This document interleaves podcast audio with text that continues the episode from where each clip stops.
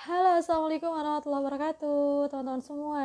Jumpa lagi post live podcast Slice of Life masih bareng gue Via Rahman dan malam hari ini gue mau bahas sesuatu yang sangat spesial banget seperti yang sudah gue janjikan beberapa waktu lalu. Uh, mungkin kawan-kawan yang udah follow IG gue itu udah tahu ya uh, apa yang akan gue bahas sekarang dan gue mau ceritain sesosok seorang yang sangat inspiring banget yang uh, punya kisah hidup yang luar biasa banget. Mungkin juga kalian udah lihat spoilernya ya di postingan Instagram gue tapi uh, kali ini gue mau mencoba memperluas tidak hanya mengkisahkan tentang seorang tersebut tapi juga meluas tentang bahasan yang sangat menjadi uh, apa ya mungkin setiap orang uh, merasa ini sangat penting karena tanpa mereka ini kita bukan siapa-siapa. Ya sudah jelas ketahuan ya. Jadi malam hari ini kita akan ngobrol panjang mengenai orang tua mengenai ayah mengenai ibu lalu mengenai uh, tadi seseorang yang namanya disebut dalam Al-Quran oleh Allah Subhanahu Wa Taala, Masya Allah ya kalau gue sebutkan di postingan Instagram itu beliau ini bukan nabi tapi luar biasanya Allah ini sampai mengabadikan namanya di dalam Al-Quran saking inspiringnya. Oke kalau teman-teman nyimak itu gue udah spoiler. Seorang tersebut berada di Quran Surat Luqman ayat 31 sudah jelas namanya ketahuan ya yaitu Lukman Al-Hakim. Beliau ini merupakan seorang yang sangat inspiring banget. Tapi luar biasanya beliau ini diberikan beberapa ujian oleh Allah. Salah satunya mungkin teman-teman uh, apa namanya bisa lihat backgroundnya bahwa Lukman ini merupakan seorang yang miskin yang tidak punya harta pekerjaannya pun hanya sebagai seorang penggembala uh, kambing ya kita tahu sendiri kalau misalnya uh, zaman dulu itu uh, bagi orang-orang yang stratanya di uh, bawah gitu ya itu rata-rata pengembala kambing. Uh, dan yang paling terkenal adalah beliau ini tukang kayu. Hanya tukang kayu bayangkan. Tapi namanya diabadikan di dalam Al-Quran. Berarti ada uh, apa ya something special yang dia punya.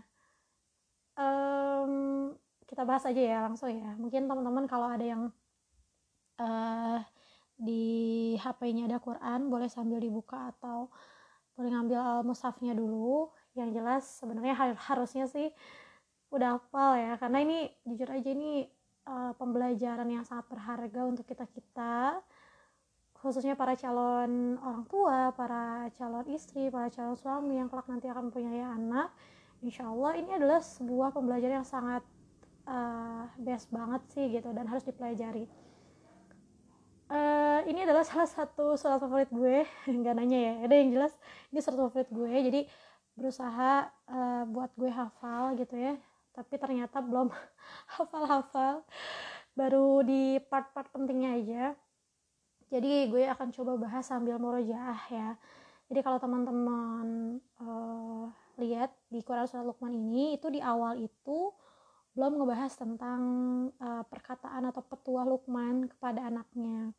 Jadi uh, ini gue jelasin aja itu the point. Jadi Lukman ini dikenal oleh para ulama sebagai the best father figure. Jadi figur ayah terbaik sepanjang masa karena uh, sikapnya, lalu petuahnya, lalu ajaran-ajaran yang dia ajarkan kepada anaknya keren gak sih gitu. Jadi memang nanti kita lihat ya apa aja sih sebenarnya perkataan atau ajaran-ajaran apa aja yang Lukman ajarkan pada anaknya gitu kan. Nah di ayat satu ini belum belum ada gitu ya petuah-petuah tentang Lukman ini dimulai di ayat ke-12 posisi paling kiri sebelah atas. Eh kayak udah kayak Ustadz Adi belum? Yang jelas ya sebelah kiri ya bagian atas. Itu dimulai dengan uh, kalimat walaqad ataina luqmanu hikmata anishkur lillah wa may yashkur fa innama yashkuru li nafsih wa man kafara fa innallaha ghaniyun hamid. Yang artinya adalah wahai Luqman intinya ya karena gue nggak terlalu hafal uh, diksinya kata-katanya. Yang jelas uh, di ayat ini Lukman mengajarkan kepada anaknya untuk bersyukur.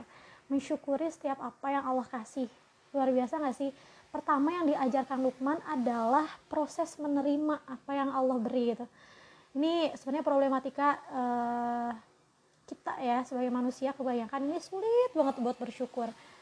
Uh, bahkan katanya ketika kita di, diberikan musibah itu tingkatan yang paling atas itu justru lebih baik bersyukur dibandingkan bersabar.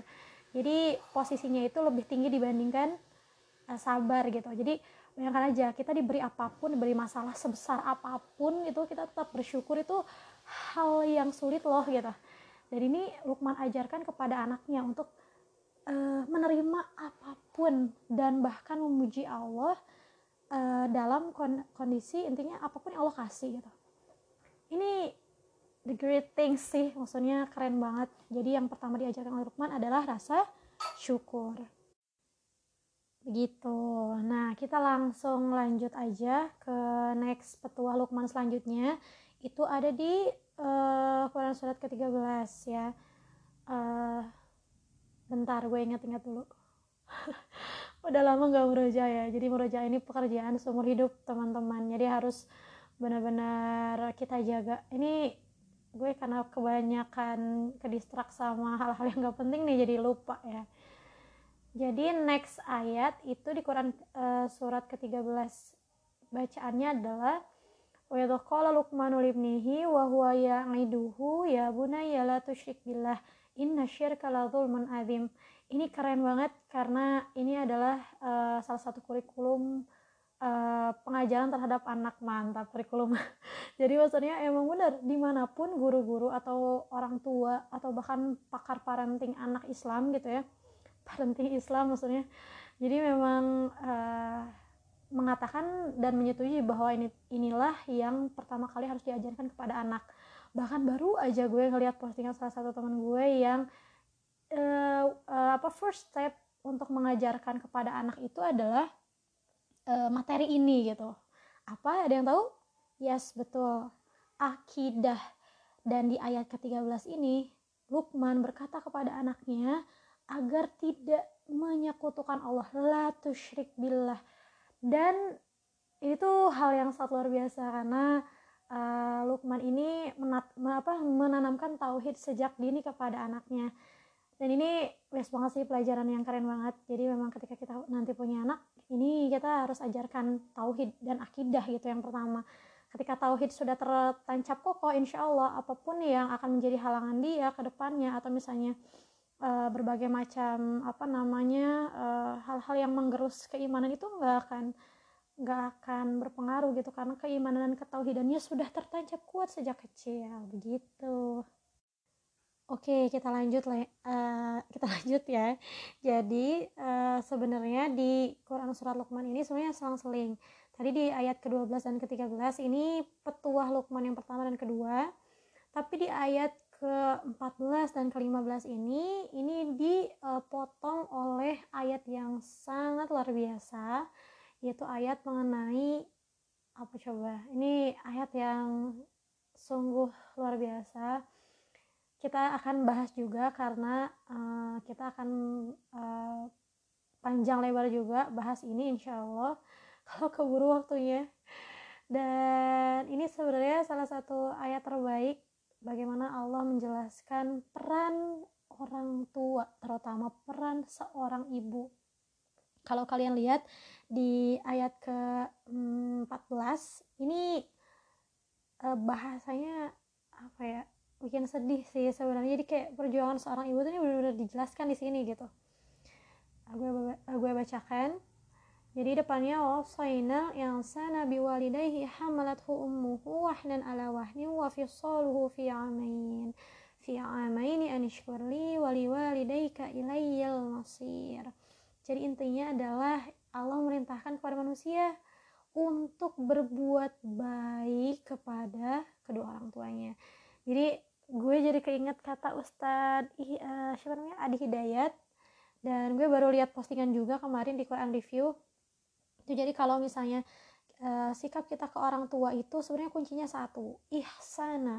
Ada kata ihsana. Coba lihat di beberapa ayat termasuk di Quran surat Al-Isra lalu di Quran surat Luqman ini semua ayat yang berkaitan dengan orang tua itu uh, disematkan kata ihsana. Ihsana itu adalah kata yang artinya yang terbaik. Jadi do the best gitu. Jadi kayak semacam kalau lo bisa yang maksimal dalam melakukan itu gitu itu lakukan gitu ke orang tua. Jadi memang itu kuncinya gitu.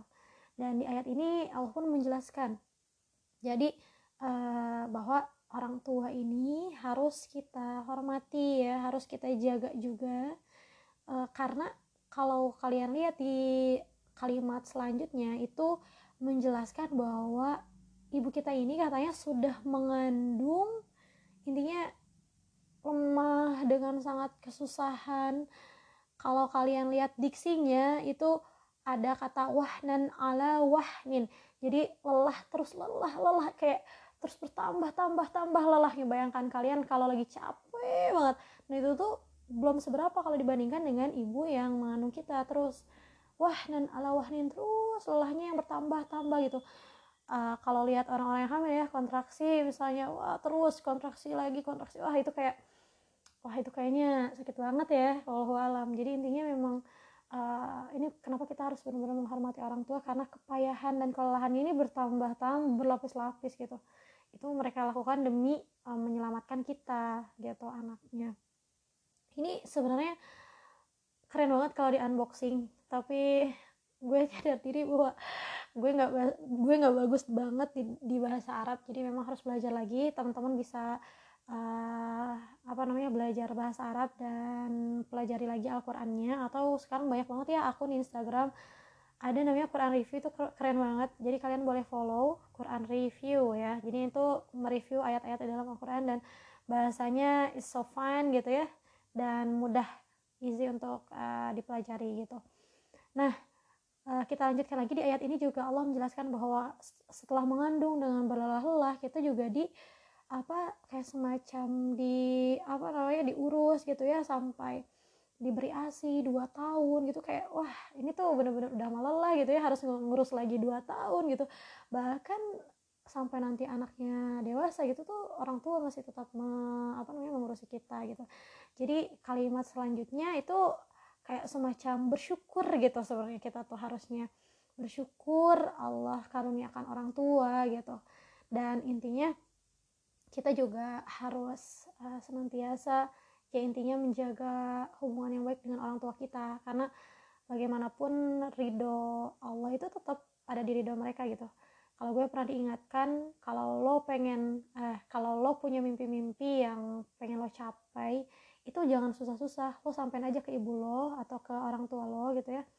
Dan minta mereka mendoakan khusus untuk kita sebutkan impian kita apa dan insya Allah itu karena doa ibu tuh yang paling uh, melesat ke langit gitu ya itu 4G gitu. Udah kayak sing langsung uh, nyampe ke Allah gitu. Tapi urusan mengabulkan atau tidak itu urusan Allah ya.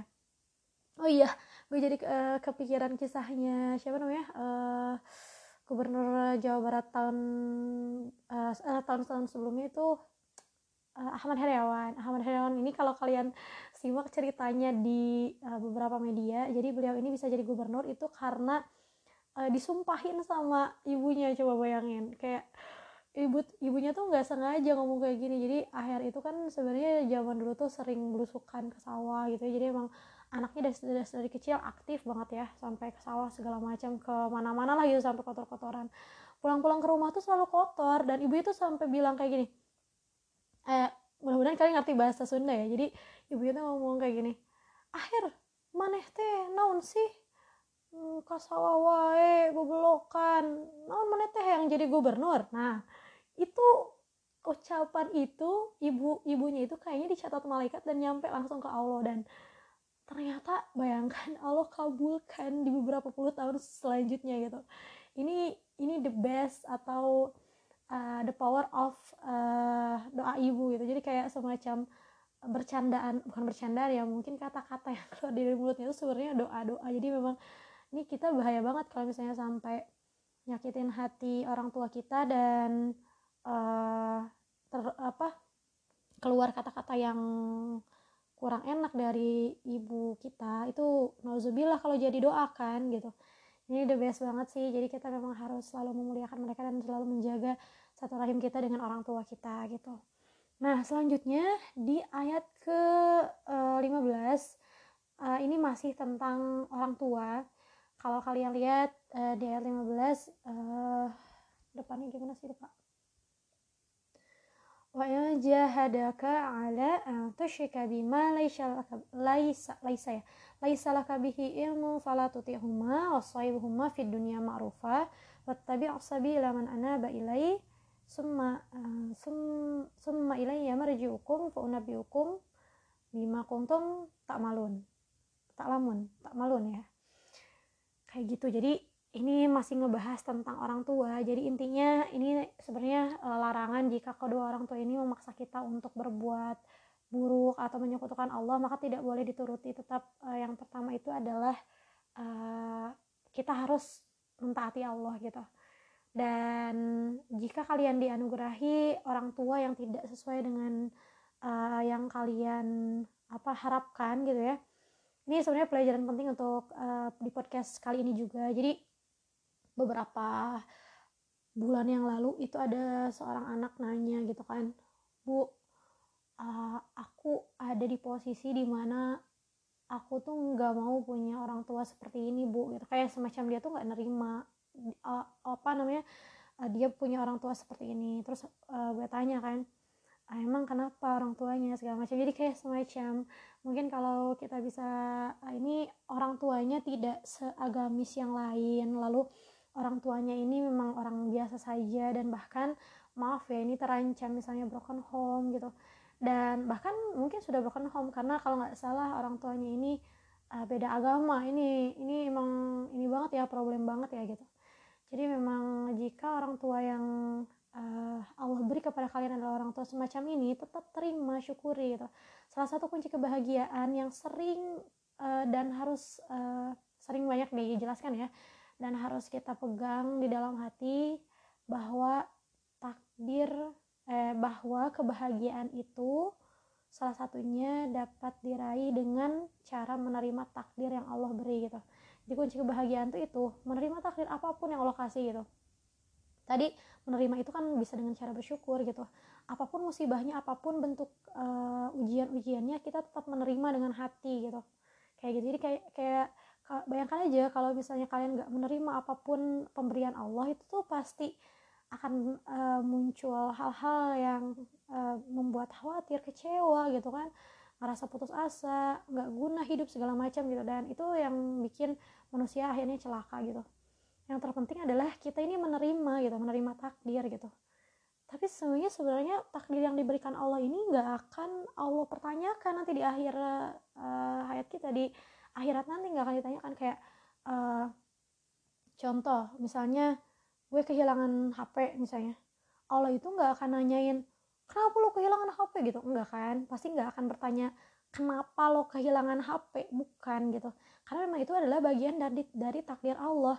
Yang Allah akan tanyakan itu adalah bagaimana kamu menyikapi ketika atau bagaimana kamu merespon, bagaimana kamu bersikap ketika kamu kehilangan HP apakah kamu mengutuk uh, takdir Allah gitu kan? Atau misalnya kamu menerima dengan lapang dada dan mensyukuri nikmat ini menjadi salah satu uh, ujian ini menjadi salah satu nikmat gitu ya. Jadi kayak semacam gitu. Coba dibayangin memang uh, ucapan tidak semudah tindakan ya tapi yang jelas kita berusaha semaksimal kita untuk selalu uh, atau senantiasa menerima takdir yang Allah berikan kepada kita termasuk yang orang tua tadi sebetulnya eh, orang-orang sudah tahu semuanya bahwa memang uh, ada beberapa hal yang kita tidak bisa milih gitu. Karena memang sudah takdir kita. Salah satunya adalah orang tua. Kita tidak bisa memilih dilahirkan dari orang tua siapa gitu kan. Memang bisa milih misalnya gue pengen lahir dari presiden misalnya gitu kan nggak bisa gitu. Jadi memang sebenarnya satu hal yang nggak bisa kita pilih adalah memilih orang tua. Jadi ketika Allah memberikan orang tua kita uh, seperti apa pun kondisinya kita harus uh, bisa menerima gitu. Ingat kita akan dinilai atas respon yang kita lakukan gitu. Jadi memang terima aja gitu. Dan lakukan yang terbaik untuk itu. Uh, ya beberapa uh, apa namanya masalah musibah ini sebenarnya hanya bisa diatasi dengan cara menerima dan memaafkan gitu ya memaafkan diri memaafkan masa lalu memaafkan orang-orang di sekitar kita dan berusaha untuk menjadi versi terbaik kita dalam uh, menanggapi masalah. Karena insya Allah seperti dalam Quran surat Al-Insyirah yang sudah gue unboxing sebelumnya itu ada setiap ke apa kesulitan setiap kesulitan itu banyak banget kemudahannya gitu jadi memang uh, jangan pernah putus asa dari rahmat Allah. Allah tahu yang terbaik untuk kamu. Yang jelas ini adalah salah satu ujian hidup yang akan membuat kamu bisa naik level bisa mengupgrade diri. Jujur aja karena uh, tidak semua mungkin yang uh, tidak semua manusia akan bisa menghadapi itu seperti kamu gitu. Jadi bersyukur atas apa pun yang Allah beri Oke, sekali lagi disclaimer, memang ucapan itu tidak semudah perkata, ucapan itu tidak semudah tindakan maksudnya. Jadi memang sebenarnya uh, yang paling penting itu adalah tindakan kita setelah ini gitu jangan sampai memang uh, tadi putus asa oke siapa pun kamu yang mendengar ini uh, bagaimanapun kondisi orang tuamu mau kaya mau miskin mau cakep mau jelek mau eh, mau misalnya stratanya tinggi stratanya rendah atau misalnya banyak masalah segala macam itu disyukuri dan diterima. Karena itu adalah bagian dari takdir Allah. Doakan saja kelak Allah akan pertemukan lagi kita di surganya amin ya amin oke okay. kita next ya. Jadi ini luar biasa banget. Ayat uh, di Quran surat Luqman ini banyak banget pelajarannya. Ini uh, the one favorite uh, surah yang harus banget sih gitu lo pelajari gitu ya. Dan kita lanjut aja kali ya. Ini udah 22 menit nggak kerasa.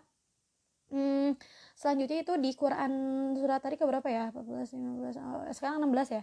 Jadi 16 ini luar biasa. Lukman ini apa namanya uh, kembali ke petuah Lukman ya. Kalau kalian lihat di Quran surat Lukmannya ini diawali dengan kata yang so sweet banget dari seorang ayah kepada anak. Apa coba coba lihat dulu Al-Qurannya. Depannya adalah ya bunai ya kayak semacam bilang anakku sini sini nak gitu. Kayak semacam wah ini bikin melting sih kalau misalnya ada seorang ayah kayak gini nih. Berarti ini apa ya idaman mungkin ya. Ya semacam itu jadi kayak semacam tutur katanya tuh lembut kalau kita kan selalu eh, kadang-kadang uh, mengidentikan seorang laki-laki atau seorang ayah ini tegas gitu ya. Tapi bukan berarti yang lemas kayak gitu tuh mendayu-dayu terus kayak uh, apa namanya uh, gimana sih namanya kayak cewek itu enggak gitu. Justru Lukman ini membuktikan bahwa laki-laki pun bisa gitu menunjukkan kasih sayangnya lewat ucapan bertutur kata yang baik dan lemah lembut. Bukan kayak gitu yang disukai Rasulullah gitu kan oke. Okay. uh, eh, ayat uh, ayat ke 16 ya. Ayat ke 16 ini di, diawali dengan kata Ya bunaya innaha yang takum mithqala habbatin min khardalin fatakum fi sohroh fi sohrotin au fi sama eh, apa lupa? Au fi sama uh, astagfirullah. Au fi sama wati au fil ardi ya'ti bihallah innallaha latifun latifun khabir jadi di ayat ke-16 ini Lukman bilang anakku intinya gitu ya anakku sini nak jadi kalau misalnya kata kata Lukman tuh kalau kamu melakukan apa pun sekecil apa pun kebaikan yang kamu lakukan Allah itu akan balas semuanya. Jadi kayak semacam kamu tuh nggak sia-sia loh melakukan apa pun sekecil apa pun seremeh apa pun di dunia itu Allah tuh akan balas gitu ini kebayang gak sih sebenarnya Lukman ini lagi ngajarin mengenai e, ibadah. Bagaimana caranya anaknya ini memperbanyak amal soleh gitu. Jadi jangan jangan apa namanya jangan khawatir gitu. Allah tuh pasti akan balas apa pun yang kamu kerjakan. Ini luar biasa bukan? Gitu. Dan sebenarnya di ayat selanjutnya pun masih ngebahas tentang uh, amalan uh, yang intinya mengajarkan kepada ibadah gitu. Kita lanjut aja ini karena sepaket ya. Di ayat 17 ini masih uh, apa namanya menjelaskan mengenai tadi amalan amalan sebuah amalan gitu ya beberapa amalan. Coba nanti kita kita lihat dulu ya ya bunaya uh, selanjutnya itu ya bunaya masih ya bunaya anakku gitu ya. Ya bunaya aqimis sholat uh, aqimis sholata lupa tuh. Ya bunaya aqimis sholat wa amur bil ma'ruf wanha anil munkar wasbir ala ma asobak inna dzalika min azmil umur. Jadi di ayat ke-17 ini Lukman ini menjelaskan anakku laksanakanlah sholat nak gitu. Kayak uh, sholat ini karena tiang tiang tiang agama ya. Jadi kayak semacam udah diajarkan oleh Lukman tuh dari sedari dini. Setelah tadi kan berbuat baiklah yang banyak dan uh, intinya kayak nih yang utama nih sholat loh Lukman gitu karena kalau kalian lihat di diksi selanjutnya di kata-kata selanjutnya itu intinya eh, nyambung ke eh, ma'ruf dan mungkar gitu. Jadi amar ma'ruf amar ma'ruf nahi mungkar ini. Dan intinya Lukman ini berpesan dan anakku berbuatlah yang ma'ruf dan cegahlah perbuatan munkar coba bayangkan anak-anak sudah diajarkan berdakwah gitu dia kan berdakwah iya nggak? Iya kan gitu. Berbuat yang uh, ma'ruf lalu mencegah yang mungkar. Ini luar biasa banget.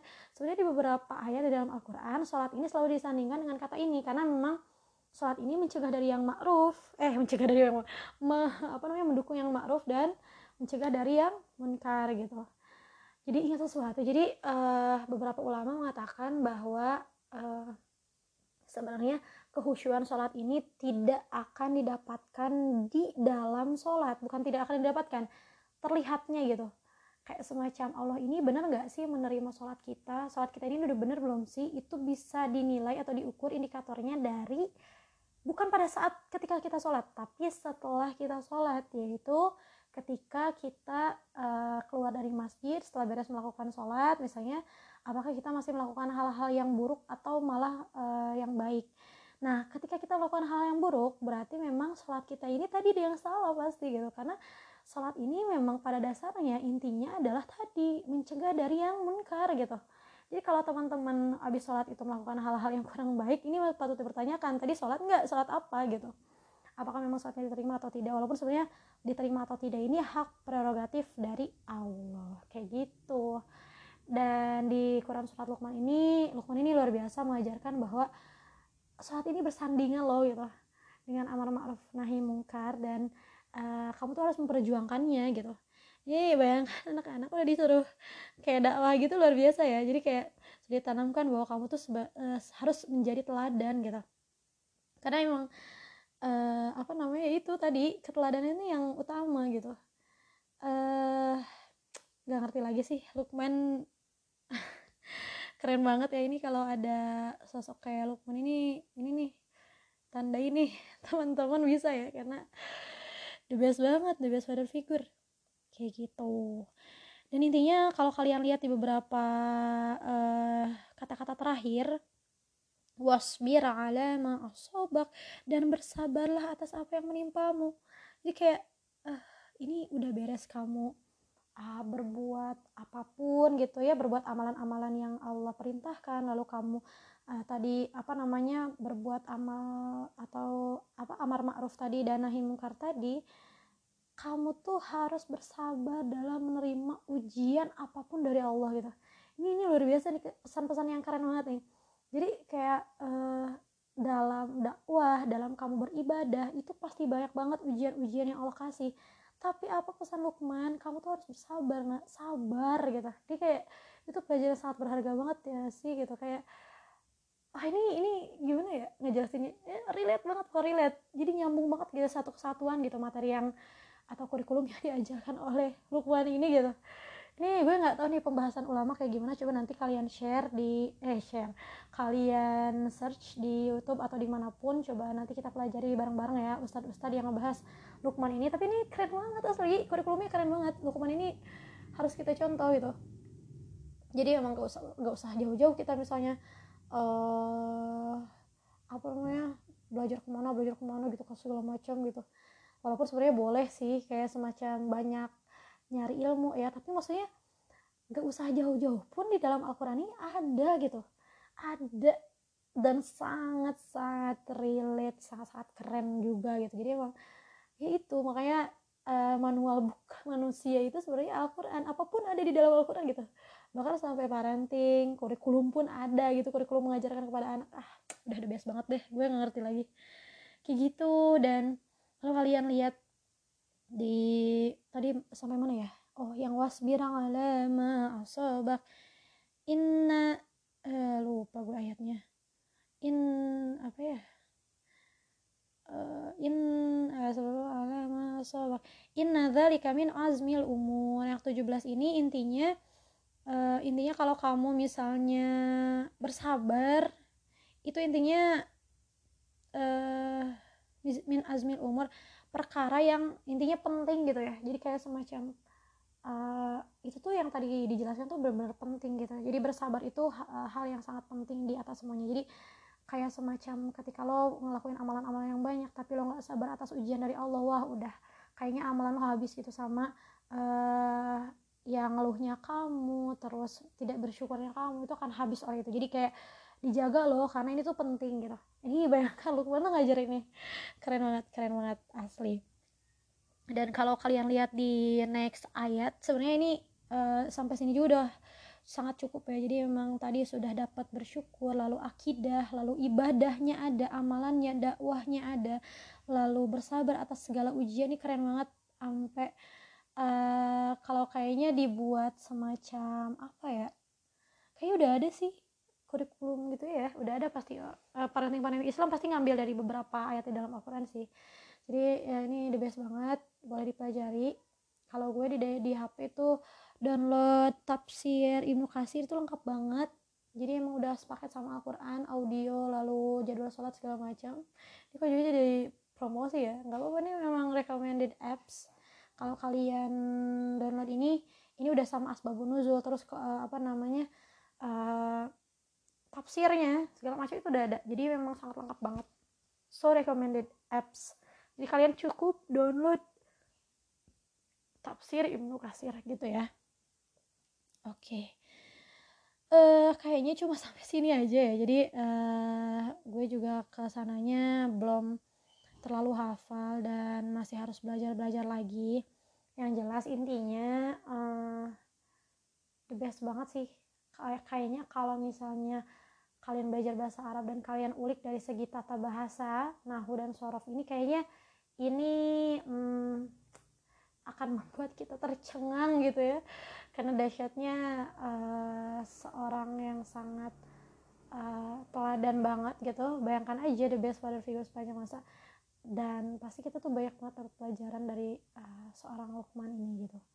Dan mungkin beberapa pelajaran juga Lukman ini membuktikan bahwa uh, pengajaran agama terhadap anak-anak ini penting banget gitu. Dan harus dilakukan sejak dini. Jadi memang oh, ini ada yang bilang katanya oh, kemarin ya ini sempat sempat ini sih ngobrol-ngobrol sama uh, beberapa apa namanya temen gitu ya. Selingkuhan bilang katanya oh, banyak banget katanya yang berpendapat yang penting soleh ibunya gitu kan karena katanya kecerdasan seorang ibu itu menurun kepada anaknya genetika segala macam gitulah ya. Tapi yang jelas tetap aja kalau misalnya uh, perempuannya cerdas tapi memang seorang laki-laki atau so sang ayah tidak bisa mendidik anaknya dengan baik itu juga sama akan berpengaruh gitu. Ini jelas karena uh, katanya ya katanya di dalam rumah tangga itu mengasuh anak itu tidak hanya uh, seorang ibu gitu. Walaupun sebenarnya uh, ibu ini adalah madrasatul ula ibu atau apa namanya sekolah pertama untuk anaknya tapi juga seorang ayah ini uh, tetap menjadi uh, nahkoda yang harus mengajarkan arah kepada anaknya gitu. Jadi memang apa namanya sangat penting banget. So teman-teman yang apa namanya uh, masih banyak waktu untuk mempersiapkan. Kalau bisa terus belajar belajar ya. Jadi jangan sampai uh, pas mau mepet baru belajar gitu ya. Kadang-kadang begitu ya kita tuh penyakitnya kalau udah mau ini aja baru mempelajari. Misalnya gitu ya selalu gitu ya. Contohnya misalnya gue misalnya gue mau ikut CPNS misalnya eh belajarnya mepet-mepet pas mau ujian gitu. Padahal kan kan uh, bisa dari sebelumnya gitu maksudnya jadi memang jangan nunggu entar entar entar. Itu sebenarnya penyakit orang Indonesia sekarang gitu. Jadi memang harus disegerakan gue juga baru lihat insight dari salah seorang teteh favorit ya di Instagram. Jadi uh, katanya dia terharu karena maksudnya uh, suaminya itu selalu gercep. Dia malu karena suami itu gercep. Jadi kayak mau cuci piring eh udah ada di udah ada di tumpukan ini lemari. Jadi kayak uh, suami itu katanya berpesan ke, kalau misalnya bisa sekarang kenapa harus nanti gitu. Jadi jangan dientar-entar gitu. Karena kita juga nggak tahu kan gitu. Uh, entar itu kata entar itu apakah kita masih ada atau enggak kita ini masih produktif atau ada waktu atau uh, nggak ada gitu. Jadi memang harus disegerakan selagi masih bisa sekarang kenapa tidak? Jadi memang uh, time is money itu bener ya. Time is money. Jadi intinya waktu ini sangat berharga gitu oke jadi nyambung ke sana ya. Jadi memang sebenarnya uh, di podcast kali ini kayaknya cuma segitu aja. Uh, sangat menerima saran-saran dan masukan dari kalian. Kalau boleh di DM aja di @via_rahman atau di @via_rahman itu sengaja dua, uh, dua akun yang berbeda karena yang satu ini uh, pribadi yang satu ini akun dakwah walaupun sebenarnya sekarang belum aktif. Doain mudah-mudahan bisa aktif lagi. Dan ini kayaknya harus di upgrade skillnya karena memang sudah banyak banget uh, yang uh, apa namanya yang nggak kalah keren gitu. Dan jangan mau kalah keren gitu dalam kebaikan tuh kita harus berfast tapi kalau khairat termasuk uh, ini juga mudah-mudahan menjadi salah satu uh, amalan pemberat ya di akhirat nanti. Siapa tahu ada yang dengerin podcast ini dan langsung tergerak atau misalnya ada yang terinspirasi alhamdulillah insya Allah bisa menjadi pem, apa pemberat nanti di akhirat. Amin ya rabbal alamin ini itu aja yang bisa gue sampaikan di malam hari ini. Nggak kerasa udah 37 menit. Dan maafin kalau kebanyakan basa-basi segala macam kalau ngalir ngidul ke mana-mana. Yang jelas uh, apa namanya mudah-mudahan uh, ada hikmahnya ada faedahnya walaupun sedikit. Dan kita sama-sama menjadi pribadi yang lebih baik lagi. Oke okay, thank you for hearing and uh, see you in the next podcast. So stay tune terus. Uh, bagi yang suka sama podcast gue bisa di like ya. Uh, dan follow IG gue. Boleh banget. Nggak juga nggak apa-apa sih. Udah deh gitu aja. Thank you. Selamat malam selamat beristirahat. Mudah-mudahan esok pagi apa pun aktivitas kita Allah mudahkan. Insya Allah thank you. Assalamualaikum warahmatullahi wabarakatuh